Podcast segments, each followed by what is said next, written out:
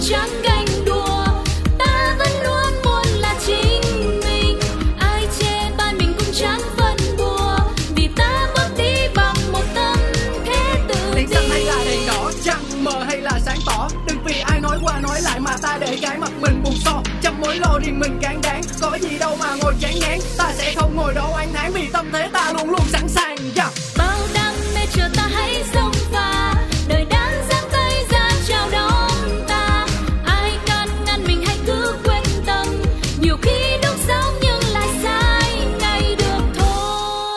Vậy chủ đề hôm nay là gì?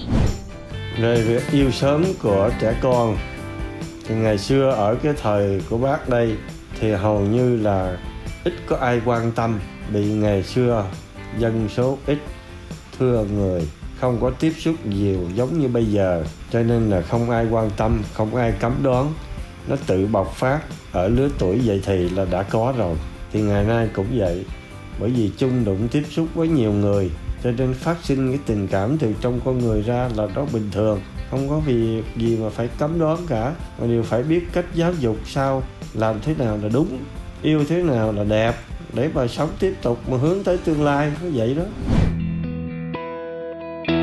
Con trẻ yêu sớm, cấm tiệt hay đồng hành?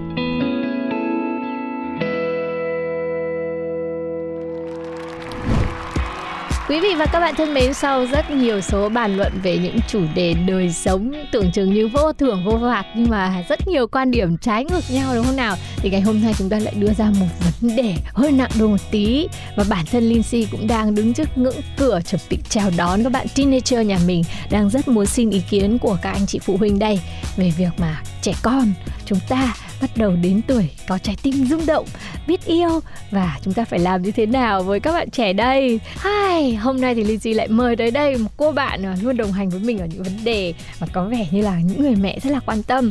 Và xin chào bạn Én nhá. À, xin chào Lindsay và xin chào quý vị khán giả đang ừ. lắng nghe Ồ Vào Đời trên Pladio. Hôm nay quay trở lại lần thứ hai rồi thì Én cảm thấy như thế nào? Đã quen với lại khán giả của Pladio chưa? Én thấy quen rồi đó, và đặc biệt là Én rất là thích được đồng hành trong chương trình này. Biết vì sao không? Những cái mà Én nghĩ đôi khi nó sách vở, và khi mình được nói chuyện với một người có đầy kinh nghiệm như Lindsay á, cái tự nhiên mình vỡ ra, mình nghiệm ra là à, đời không như là mơ đâu. Tới khi mà tới lượt mình đi rồi mình sẽ biết. Không dám đầy kinh nghiệm đâu. Lindsay làm chương trình Ùa Vào Đời này là rất mong mà nhận được sự đóng góp của quý vị khán giả, những người đã có những cái kinh nghiệm thực tế ấy, và những cái quan điểm riêng để có thể chia sẻ, bởi vì cuộc sống thực sự là đa sắc màu. Tại sao đặt tên chương trình này là Ùa Vào Đời? Chia sẻ Yến với lại mọi người đang lắng nghe đó là khi mà chúng ta ở một cái độ tuổi nào đó nhất định ấy, thì thế giới xung quanh mình nó nhỏ bé lắm. Ừ. Mà khi mình bước chân ra khỏi mái nhà này, bước chân ra khỏi trường đại học này, bước chân vào một cuộc đời nó mới hơn này, bắt đầu đi làm chẳng hạn, thì có rất nhiều những cái điều cuộc sống nó mở ra rộng lớn hơn, và mình bắt đầu hiểu được là cái ranh giới giữa đúng sai nó cũng rất là mong manh này, là người tốt và người xấu ấy nó cũng là một phạm trù như là tương đối thôi, và tất cả mọi thứ trên cuộc đời này thì nó đều là những cái quan điểm song song cùng tồn tại, mỗi người sẽ có những cái cách nhìn cuộc sống riêng của mình, quan trọng là bản thân mình tư duy về nó như thế nào và mình chọn cái quan điểm như thế nào. Thì chúng ta ở đây để cùng nhìn về nhiều hướng, nhiều phía của cuộc sống và tôn trọng sự khác biệt thì cũng chính là một cái cách để cái cuộc sống của mình nó được mở rộng hơn, ừ. thay vì là một cái sự bó hẹp nào đó trong tư tưởng. Thế với cái vấn đề ngày hôm nay đó là trẻ con mà yêu sớm ấy, ừ. thì Lindsay và Én lại đứng ở hai bên bờ chiến tuyến với nhau. Én thì là người như thế nào? Với cái người mà cổ hủ như Lindsay thì Én phải là người cổ súy đấy. Thật ra thì uh, nếu như mà nói về cái chuyện là con trẻ mà yêu sớm thì mình có cổ vũ nó hay không á, thì Én chắc chắn là nếu như Én được chọn lựa thì Én sẽ không cổ vũ rồi. Nhưng mà rõ ràng là cái sự chọn lựa không nằm ở mình, nằm ở đứa trẻ, và mình sẽ phải theo nó. Ngày xưa là cha mẹ đặt đâu con ngồi đó, nhưng mà thời nay á, thì á, con ngồi đâu thì cha mẹ phải chạy theo đó. Rõ ràng là như vậy đúng không ạ? Ừ, thì vì vậy cho nên nói là... là cổ súy thì tức là tại đứng ở cái phía của cái người cổ hủ như thế thôi.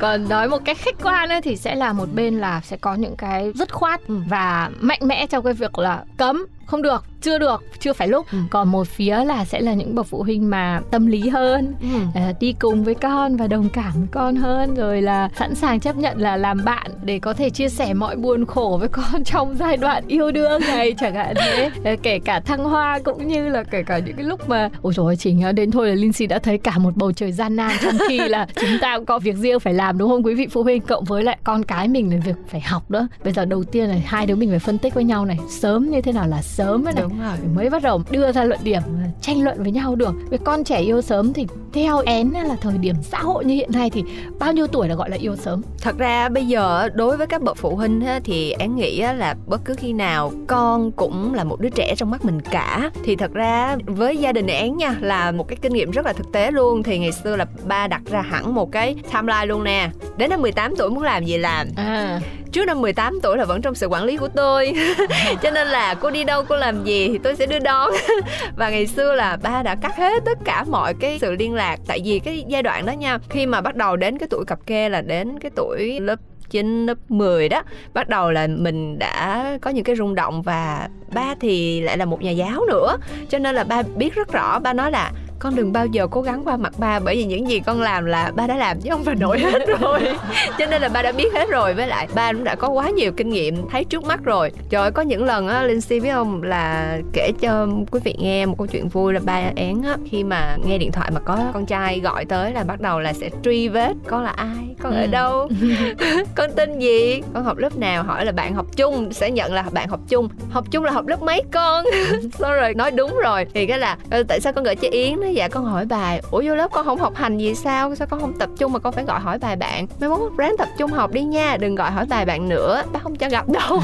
Hoặc là con có chuyện gì cần thì con cứ nói đi rồi bác sẽ nói lại, kiểu vậy luôn đó. Tất cả là do dòng đời xô đẩy. Dòng đời xô đẩy. Người mẹ én này cực kỳ là dễ tính với lại con cái, là bởi vì cô ấy đã có một tuổi thơ thật là khốc liệt. Ừ đúng rồi, chính xác là như vậy, luôn luôn muốn vượt ngục. Cho nên là én nghĩ là bất cứ đứa trẻ nào khi mà bị kìm kẹp quá thì nó cũng sẽ phản kháng ngược lại. Và trở lại câu hỏi của Linh Si là bao nhiêu tuổi là nhỏ, thật ra bây giờ em không đặt ra được một cái câu trả lời, bởi vì đọc quá nhiều câu chuyện rồi và thấy rất là bỡ ngỡ. Có những bài báo em đọc mà em bất ngờ khi em thấy là cái gì chỉ mới lớp ba, lớp bốn mà đã biết yêu, yêu đương cái gì. Và có những câu chuyện mà ngày xưa bản thân Én cũng từng chứng kiến. Khi Én học lớp bảy á, có một cô bạn ngày đẹp trời cái tự nhiên thấy ủa nhỏ này nó mập ra ta, sao nó mập vậy mà nó mập có cái bụng không vậy.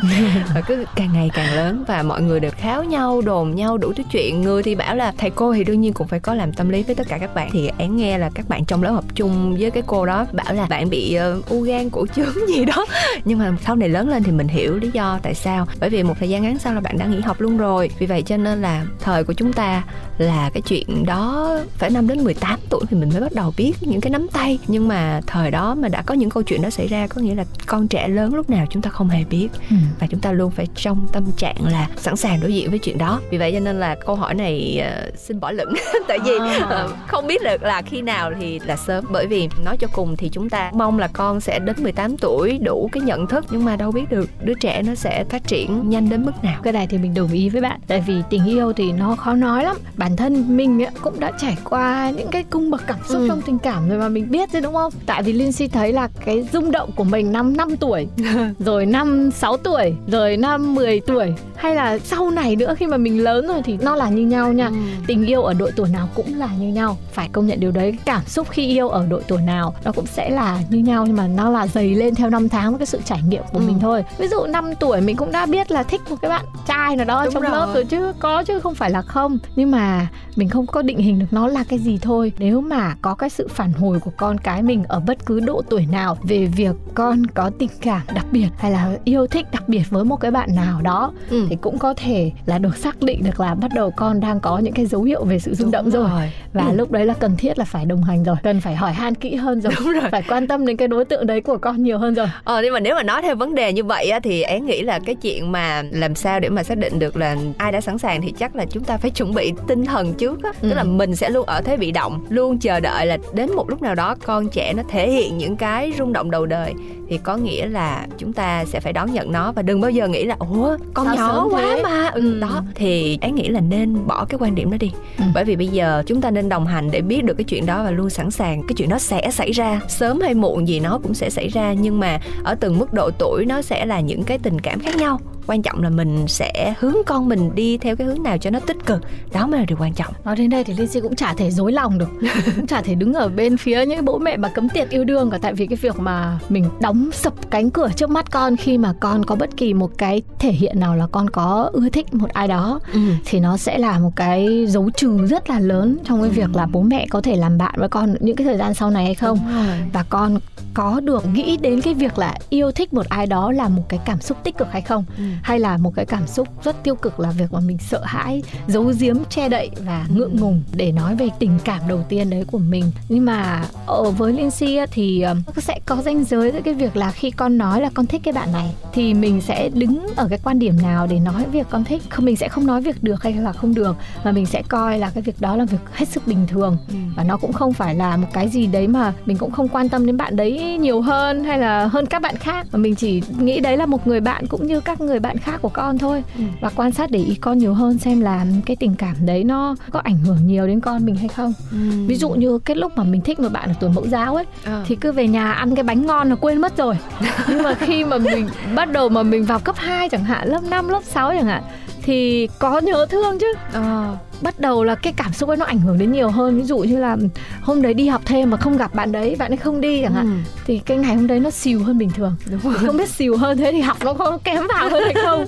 Rồi là lên cấp hai bắt đầu thích một bạn mà biết là bạn đấy lại thích cái bạn khác, à. đấy là mình cũng có những cái cảm xúc nó rất là tiêu cực. Đúng rồi. Đấy thì đến những cái lúc nào thì mình mới biết được là con mình đang hứng chịu nhiều cái cảm xúc tiêu cực vì mối tình cảm đấy hay không, để mà mình can thiệp cùng con. Cái việc mà Linh Si rất là muốn được đứng vào trong cái việc là gần như là có cái chữ cấm mà xung quanh đấy ấy, để lôi kéo con về với những cái vấn đề khác xung quanh, thay vì chỉ hướng đến cái tình cảm. Tại vì khi mà đã thích hay là yêu một ai đấy rồi ấy, thì nhiều khi hai mươi bốn trên bảy trong đầu mình cái suy nghĩ mọi thứ của mình chỉ người đấy thôi, nghĩ đến người đấy là cười, nghĩ đến người đấy là khóc, thì nó rất là ảnh hưởng tâm lý. Nên là Linh Si sẽ tìm mọi cách để lôi con về, cho con nhiều cái sự quan tâm khác nữa, cho con nhiều những cái kiến thức khác nữa, hay là những cái niềm vui khác nữa, và gặp gỡ hay là rộng mở hơn thêm nhiều những cái lớp học và các mối quan hệ bạn bè, để con thấy là có nhiều những cái cơ hội xung quanh và nhiều những cái điều quan tâm khác, cũng thay vì là mình ok con thích bạn này thì mẹ cũng quan tâm bạn đấy, mẹ cũng hay hỏi han về mối quan hệ hai người.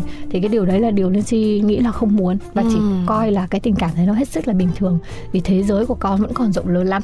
Ừ, Én rất là đồng quan điểm với Linh Si về cái việc là chúng ta giải quyết vấn đề theo cách như vậy, bởi vì uh, thật ra thì Én nghĩ là cái chuyện mà mình không muốn cho con mình phải yêu sớm là bởi vì bất cứ bậc cha mẹ nào cũng sẽ sợ là con mình sẽ ảnh hưởng đến cái sự tập trung học tập nè, rồi mất đi cái sự thơ ngây, hay là buồn bã những cái chuyện không đâu, ví dụ vậy. Nhưng mà chúng ta phải hiểu một điều là ngay cả bản thân chúng ta nè, khi mà chúng ta yêu thương một ai đó thì chúng ta cũng phải trải qua những cái cảm xúc đó thôi. Đó là cảm xúc của con người, rất bình thường mà không có ai mà có thể tránh được. Vậy cho nên làm sao mà chúng ta có thể bắt được con cái chúng ta không được như vậy, trong khi bản thân mình còn không bắt được mình mà. Vậy cho nên là chúng ta phải hiểu vấn đề đó, đó là một cái nguyên lý rất là bình thường, ai cũng cần thời gian để vượt qua, đúng không? Nhưng mà thay vì cái chuyện là không, con không có được như vậy, con phải tập trung vào cái việc này, việc nọ, việc kia, không có được yêu đương hay là không có được nhớ nhung, thì khi mà chúng ta cấm như vậy rõ ràng là chúng ta biết là điều đó vô ích. Nhưng mà chúng ta có thể đồng hành bằng cách là thôi, nếu mà bạn ấy không thích con, hoặc là tụi con chỉ là những đứa học sinh thôi, rồi tụi con sẽ có rất là nhiều những mối quan hệ phía trước, tụi con còn thời gian, thì cái chuyện đó nếu mà con thấy là nó không có được như ý con thì con phải chấp nhận và con phải bước qua cái chuyện đó. Con sẽ còn có rất nhiều cái cơ hội phía trước, và cùng với đó là cái việc là chúng ta sẽ đồng hành với con, có thể tạo niềm vui cho con bằng cách là đưa bé đi coi phim hoặc là học một cái môn nào khác. Ngay cả khi mà chúng ta bắt đầu biết được con mình có dấu hiệu là à, có tình cảm với một người nào đó, thì ngay cả lúc đó chúng ta cũng đã nên phải ngồi xuống và nói là khi mà con thích một ai đó thì mẹ không có cấm, nhưng mà ở tuổi của con thì chỉ nên thế này thế nọ thế kia, kia. Và nếu như mà con thích thì nó sẽ có thể xảy ra những cái vấn đề như thế này. Quan điểm của Yến là luôn luôn để cho con mình biết được cái hậu quả để nó tự tránh. Chứ mình thấy điều đó, mình bắt nó tránh, đôi khi nó cũng không tránh. Ừ. Phải để cho nó đụng vô một cái nồi nóng, mình nói nó là nồi nóng mà nó thấy là ủa đâu có nóng, thì khi mà nó đụng vào, nó thấy nóng nó sẽ tự rụt tay. Chứ bây giờ mình nói ờ à, cái nồi đó nóng nha, không có được đụng tay vô, nó cũng đâu có tin đâu. Thôi thôi thôi, đụng vào mà để mà đến lúc rồi nó nóng thôi rồi thế là sợ lắm đấy, én là không phải đùa được đâu. Không, bởi vậy cho nên là từ đầu là phải nói cho nó biết là hậu quả của nó sẽ bị như vậy như vậy như vậy ừ. thì nó mới biết sợ. Nghĩ thế thì Linh Si cứ nghĩ là cái cái việc mà phải còn đồng bộ ở cả cái xã hội cơ, chứ không chỉ là ở trong gia đình đâu. Vì Linh Si muốn bình thường hóa cái việc là cảm xúc của con với một người khác, à, nó là một việc rất là bình thường, không phải là cái gì mà quá là nặng nề cả. Nhưng mà đôi khi vô tình ấy mà mình đưa con đến thăm ông bà họ hàng này, hoặc là đưa con đi chơi cùng với bạn bè các gia đình khác này, ừ. mà không có cái sự lựa chọn kỹ càng ấy, thì có những người lớn họ không hình dung được. Ngày xưa như thời mình mới lớn thì mọi người cứ hay bảo có người yêu chưa, xong kiểu trêu trêu rồi cười hề hề ấy.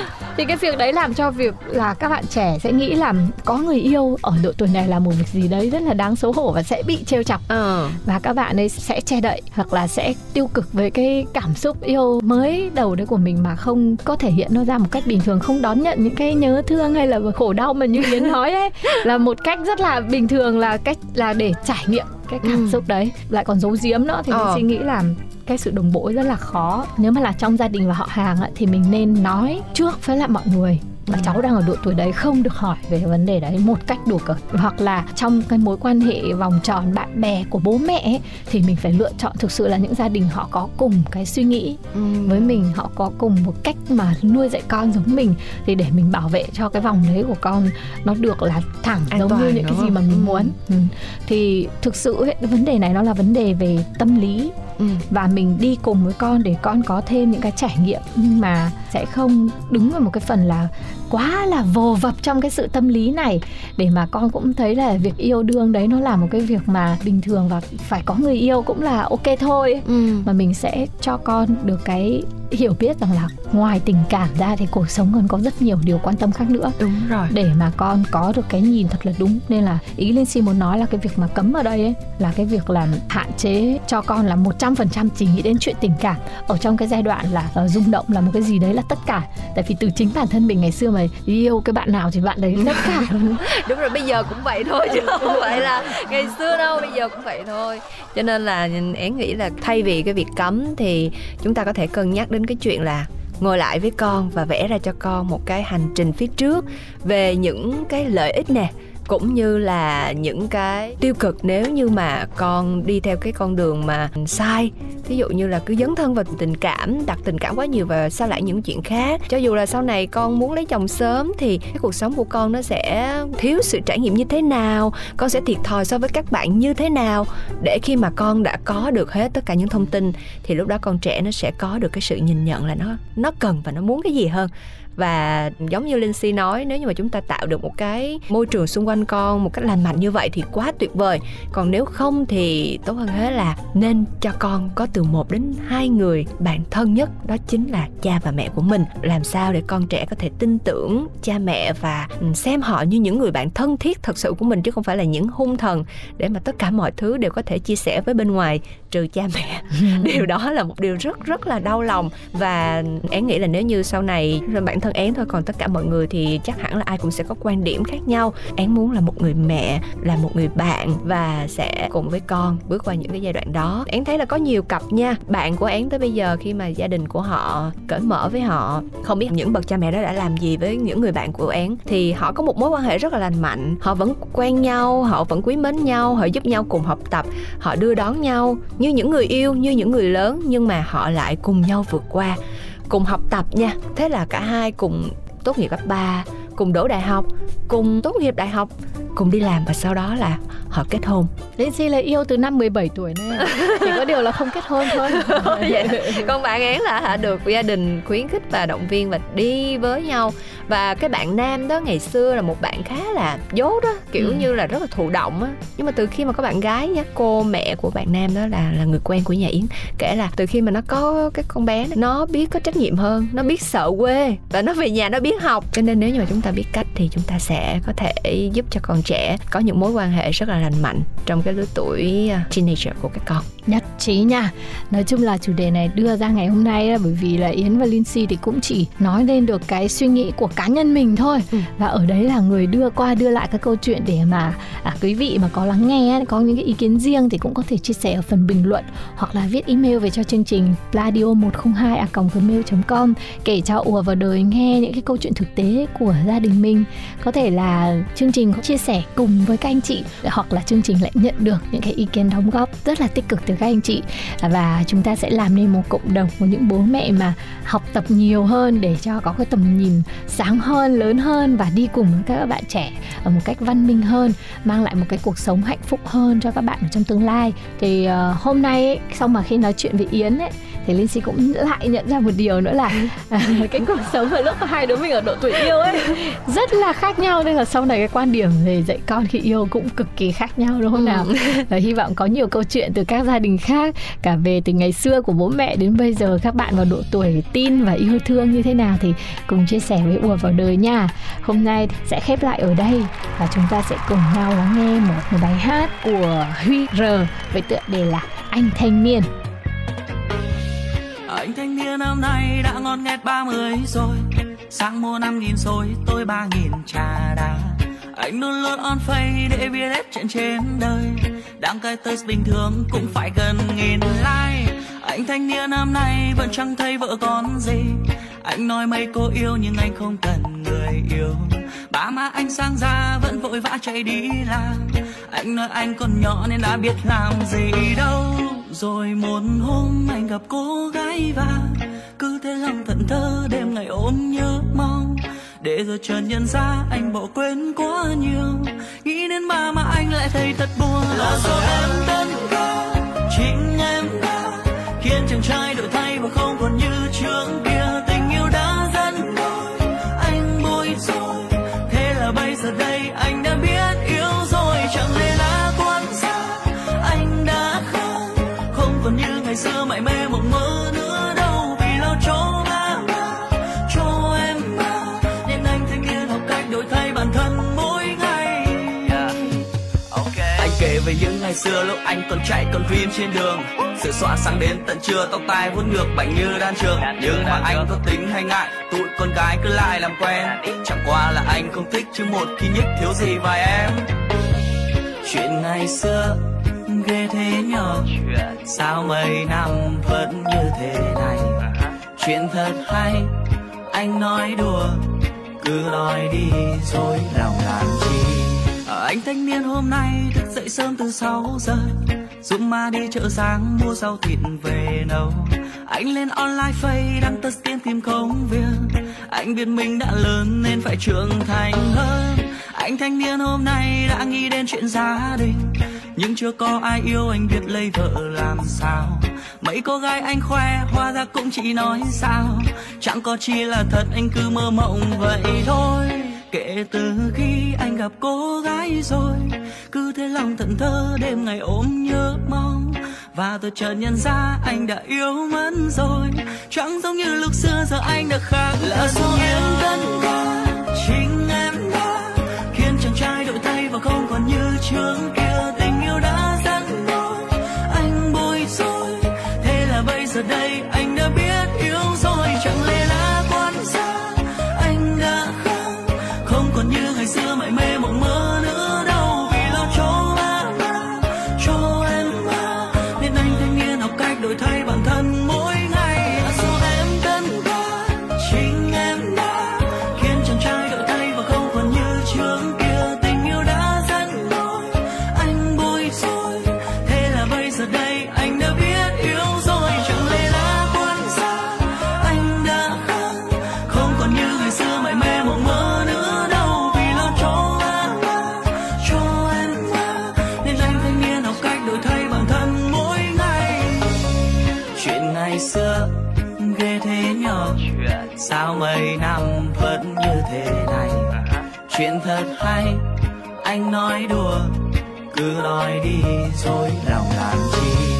Anh thanh niên hôm nay thức dậy sớm từ sáu giờ, dũng ma đi chợ sáng mua rau thịt về nấu. Anh lên online Face đăng tất tiên tìm công việc. Anh biết mình đã lớn nên phải trưởng thành hơn. Anh thanh niên hôm nay đã nghĩ đến chuyện gia đình, nhưng chưa có ai yêu anh biết lấy vợ làm sao. Mấy cô gái anh khoe hóa ra cũng chỉ nói sao, chẳng có chi là thật, anh cứ mơ mộng vậy thôi. Kể từ khi anh gặp cô gái rồi, cứ thế lòng thẫn thờ đêm ngày ôm nhớ mong.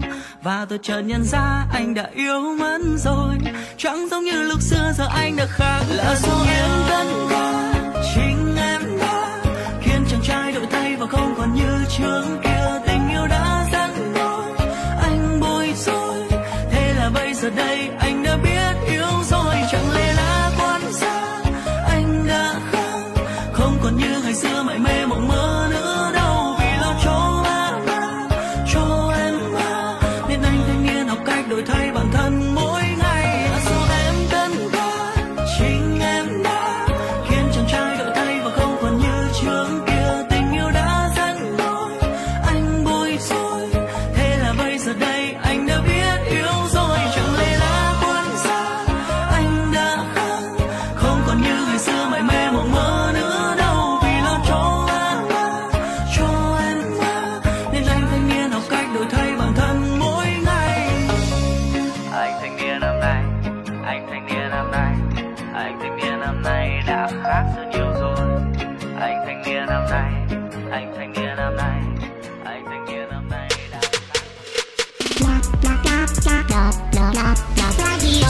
Radio. Em bước ra đường chào năm mới, tình mình đã sang rồi. Còn duyên kìa. Cô yên bình mà em xong, nhìn ai cũng tươi cười. Em biết em là người may mắn, vì ai cũng yêu em. Yêu em. Nên có em trong cuộc đời là để yêu. Tên bố em đặt là tên Duyên, chắc vì duyên quá ấy mà. Duyên thì có. Còn út trong nhà, bố của em rất yêu chiều, do làm tổng giám đốc nhãn hàng phân phối bảy chỗ. Hàng giàu đấy. Em mới đôi mươi nhưng em rất giàu. Em biết em là người sâu sắc, cũng tại em tính hay đùa. Đùa duyên lắm. Người ta cứ khen tì, nói về em biết bao điều, cho là em vô duyên, với bảo em quá nông cạn. Tính em vô từ nên hỏng buồn. Em đến với đời lòng phơi phới, vì em rất yêu đời. Ừ, cũng yêu đời. Em có đi làm hoặc đi chơi, dân thì cho đời, cho dấu thiên hà điều khen ghê, thì em cũng không màng. Vui lên. Một khi đã yêu thương cuộc đời là phải duyên. Chuyện của duyên. Hay da, cái công ty này sao tìm hoài mà không tìm ra được một cái đấng nam nhi vừa mắt. Người được body thì hỏng mặt, người được mặt thì rớt cái body, người có cái mũi thẳng thì quẳng hẳn cái làn da, người được da thì bị mắc lác. Riết rồi động lực đi làm ở đây của tôi nó sắp dày mò rồi. Ô ô ô hay. Sao tôi tưởng Barbara là một người độc lập, đi làm chỉ vì tài chính cho mình thôi chứ. Thì bây giờ tài chính đủ đầy rồi, phải quan tâm tới cái khác chứ. Ừ. Tôi cũng cần có tình yêu mới sáng tạo được. Bà Trinh này thiệt á, từ cái dạo tôi vô công ty tới giờ gần như là là, là kiên tuyệt đối luôn. Bộ bà không thấy hả? Tôi có thấy bà kiêng cái gì đâu. Thế bà kiêng cái gì đấy? Thì kiêng trái bỏ sắt chứ còn kiêng gì nữa. Chị ba, sao chị lại nói cái chuyện này với chị chị em em, giống như là nói chuyện ăn kiêng với người không có mà ăn vậy đó chị Trinh ha. Thôi thôi, chúng ta vào đây để họp chứ có phải đùa giỡn đâu. Mà sao các anh nhân viên mới lâu đến thế nhở? Ngày đầu tiên đi làm mà đã vào trễ cuộc họp như thế này rồi, phải đuổi mới được. Cái gì? Ơi, nam thần à? Ừ, phải không? Thôi mệt quá, đứng dọa đứng non làm gì? Cho cho cho cho không vô đi, lại lên. Ừ ừ ừ, cho vào đi. Này Duyên, ra mở cửa cho anh ấy vào đi. À, em nhớ như chị mới là trợ lý của em mà. Ừ, à, ừ nhờ, ơi tôi, tôi, tôi quên. Thế được rồi, để tôi ra mở cửa. Vâng, à, mời anh vào. Vâng, tôi là Nam Thần, giám đốc kỹ thuật mới tại đây. Trời đất ơi, đẹp thiệt mấy bà ơi. À, anh ơi, anh ơi, lại đây, lại đây. Trời ơi, mời anh ngồi. Đâu rồi, có cái ghế nào phù hợp? À, anh ngồi chỗ kia kìa, cái ghế bự nhất luôn kìa. Ơ, Barbara, bà bà bị làm sao đấy? Đấy là ghế của giám đốc cơ mà. uh, ý là là um, anh uh, tôi là Trinh, trợ lý của giám đốc. Còn đây là cô Angelina Jo Duyên, giám đốc công ty ét bê xê. Và bên này là bác Para, phòng giám đốc sáng tạo của công ty này. Còn đây uh, rất nhiều ghế, anh ngồi đâu thì ngồi, trừ cái ghế lúc nãy mà bác Para chỉ nhá. Rất vui được gặp các cô. Không, tụi em mới phải vui vì gặp được anh mới đúng. Ủa mà anh tên là Nam Thần thiệt hả? Tên gì mà đẹp quá nhờ. À đúng rồi cô Ra. Tên tôi là Nam, họ Thần. Tên tiếng Mỹ là Nathan. Ủa vậy hả? Rồi sao anh không để tên Nathan luôn mà đuổi qua Nam Thần chi, chính nó nghe sợ quá vậy? Trời đất ơi giám đốc ơi, không được không được. Nathan hay là Nam Thần gì thì cần dung nhan thôi cũng đủ người ta thất thần rồi. Tên nào mà chẳng lọt lỗ tai. Cô vô duyên này, đừng có làm khó dễ người ta nữa. Thưa vâng, cũng xin là vào buổi họp cho quý tiếp theo của công ty, cũng nên là mình bắt đầu họp đi nhở. Ê chị Trinh, công nhận cái anh Nam Thần hồi nãy đẹp trai ghê ha. Ồ, tôi cũng phải kiểm chế mãi đấy. Cái nhan sắc đó um, đẹp thật. Giống chủ tịch hồi còn trẻ. Mà đẹp thì làm sao chứ. Đến tuổi này rồi tôi nghĩ có bào ra mà ăn được đâu. Chị bậy rồi. Tại cái nhan sắc chỉ có hạn cho nên chị mới nghĩ vậy thôi. ờ. Chứ mấy người mà đẹp cỡ Nam Thần á hả, là đi đâu cũng sống được hết trơn á. Làm người mẫu nè, làm diễn viên nè. May mắn xíu nữa mà có được cái giọng hát là thành ca sĩ nổi tiếng, chứ không có giỡn đâu nha. Thưa vâng, nhan sắc tôi có hạn, nhưng tôi tin ở năng lực và sự phấn đấu của bản thân mình. Em cũng tin, ông trời công bằng lắm. Ngày hôm sau. Nam Thần, Nam Thần, Nam Thần à. À vâng, tôi đây. Xin lỗi vì nãy giờ tôi đeo tai phone. Trời ơi mệt mỏi luôn á, gọi tên anh kiểu này chắc ai cũng tưởng tôi fan hâm mộ được gặp thần tượng của mình không trời. Ờ... Nếu khó cho cô quá thì cứ gọi tôi là Nathan. Ý, không khó, không khó, không khó chút xíu nào. Với anh thì cái gì tôi cũng bẻ nó thành dễ hết. Cảm ơn cô. Ờ, à, anh ăn sáng chưa? Có đói thì ăn tôi nha. À, có đói thì ăn với tôi nha. Tôi được cái nấu nhiều mà còn nấu ngon nữa. Coi nè, tôi chuẩn bị hết bữa sáng, bữa trưa, bữa xế cho tôi với lại thêm một người nữa. Là anh luôn đó. Mà lem, mà lem. Ờ, cũng vừa hay là tôi chẳng biết nấu ăn. Thôi thì tất cả trông vào cô vậy. Anh cứ trông ở tôi. Đúng là gái mê trai đầu thai mới hết. Cứ giả vờ ngu ngơ, ăn bơ ăn phở, còn khôn lanh toàn ăn mấy đồ lạnh tanh thôi. Anh Nam Thần ơi, lá có cuộc hẹn với khách hàng á, anh đi với tôi nghe. Dạ vâng giám đốc. A few moments later. Ai, vừa tới nơi thì khách hàng hủy hẹn mất tiêu rồi. Thế thôi, chúng ta về công ty vậy. Thôi, mình trót đến cái nơi sang trọng lãng mạn vậy thì mình cũng nên ngồi làm một ly cocktail rồi mình bàn chuyện làm việc chứ anh ha. Uhm, mà năm nay anh nhiêu tuổi vậy? Cách đây hai ngày là sinh nhật ba mươi của tôi. Anh có tiền, ờ, anh có giàu không? Hả? À không, ý tôi là anh có tự lo được cho bản thân mình không á? À, tôi vẫn đang trên đường tìm người lo lắng cho mình. Ba mẹ anh còn đủ ha? Đủ, và để sống ở Mỹ. Rồi bao lâu mới về một lần nha anh? Trước đây một năm hai lần, một lần hai tháng. Ừ, về hơi nhiều, ở hơi lâu ha. Cô nói gì cơ? À, ý à, ý của tôi á là bố mẹ anh chăm về Việt Nam ghê á. Vâng, nhưng mà từ khi Covid thì bố mẹ tôi cũng không về được thường nữa. Ba năm rồi tôi chưa gặp họ. Cô viết coi vậy chứ cũng hay chứ bộ. Là sao? À, ý tôi là dù mà Covid có khiến anh không gặp được ba mẹ, nhưng mà cái khoảng thời gian mà xa gia đình thì sẽ khiến anh tự lập hơn. Như tôi nói lúc nãy, tôi vẫn đang tìm người chăm sóc cho mình. Ôi, coi kìa, coi kìa, thả thính tôi kìa. Ba ơi, con sắp mang rễ gì cho ba rồi nè. Chào cô Trinh, bấm giúp tôi thang tầng tám nhé. Ồ, anh Nam Thần đấy à, anh đã quen với công việc ở đây chưa? So với công việc ấy, thì tôi quen với cô đơn nhiều hơn. Thế thì anh cố tập cho quen để cân bằng cả hai nhé. Kìa cô Trinh, nghe cô nói chuyện cứ lạnh lùng thế nhỉ? Vì tôi cũng quen với cô đơn từ lâu rồi.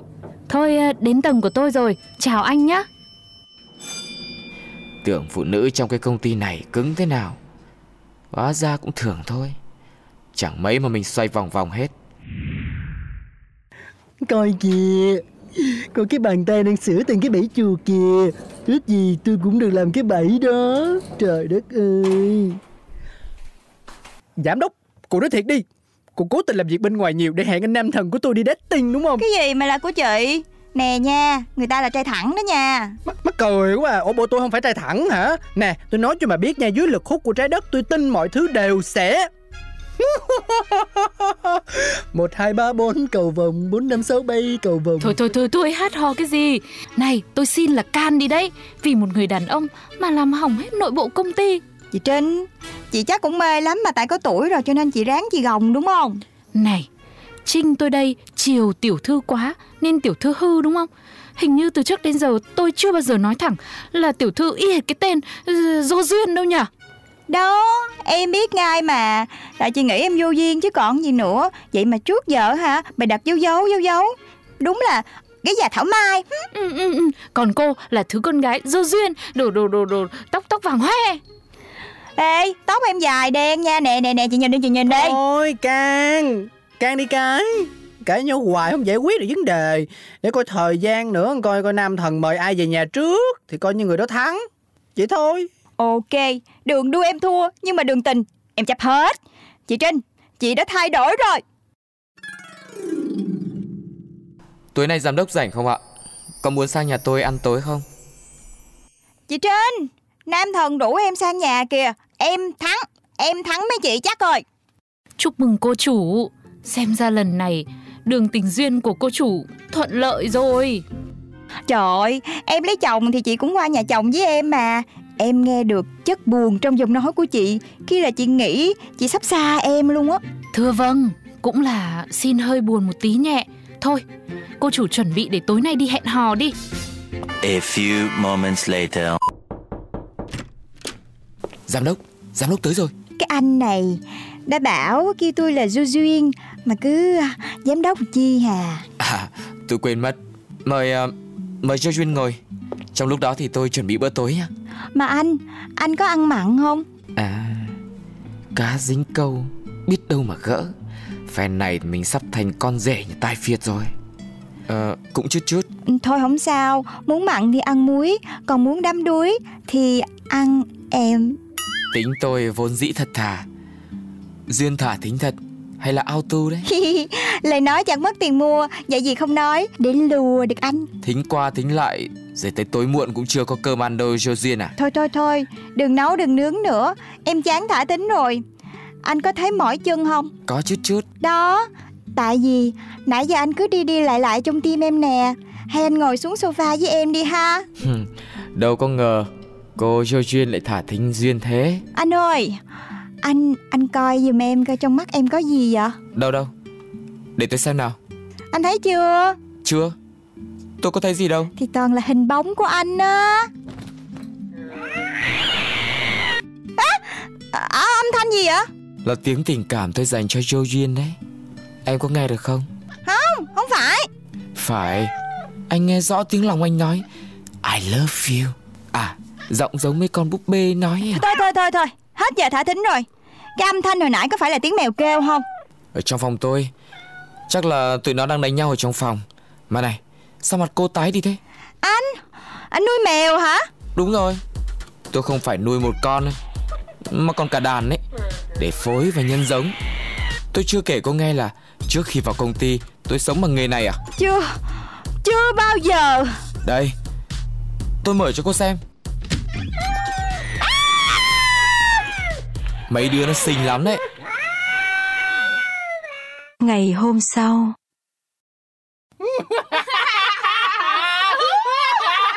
Rồi hai người cười đủ chưa? Chưa, nhưng mà thôi tới thoại rồi. Ôi là trời, câu chuyện này sẽ lưu danh sử sách ét bê xê. Vì giám đốc công ty Bảy Chuột lại đi hẹn hò với người chuyên đi phối giống mèo. Thiệt chứ, em nhớ là em còn tức á. Mèo với chuột là không đội trời chung, lại còn nhân giống loài mèo, xong xin làm giám đốc kỹ thuật Bảy Chuột. Ủa tính phá công ty tôi hay gì? Chưa hết đâu, anh ta còn là founder của công ty Mèo là số một và là admin của các trang sau: Hội yêu mèo như hơi thở, Hội những con sen cúc cung tận tụy vì hoàng thượng, Hội mèo là lẽ sống, Hội mèo méo mèo méo mèo. Em là em sẽ sa thải hết cái đám nhân sự của công ty mình, tuyển người mà không có tìm hiểu gì hết trơn á. Ừ, mà chắc sẽ bớt tức hơn khi mà cả đám không cross ngay công ty đối thủ.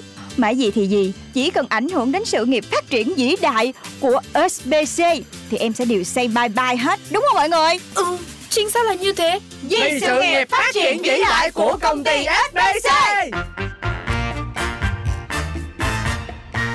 Em bước ra đường chào năm mới, tình mình đã sang rồi. Còn Duyên kìa. Cô yên bình mà em xong, nhìn ai cũng tươi cười. Em biết em là người may mắn, vì ai cũng yêu em. Yêu em. Nên có em trong cuộc đời là để yêu.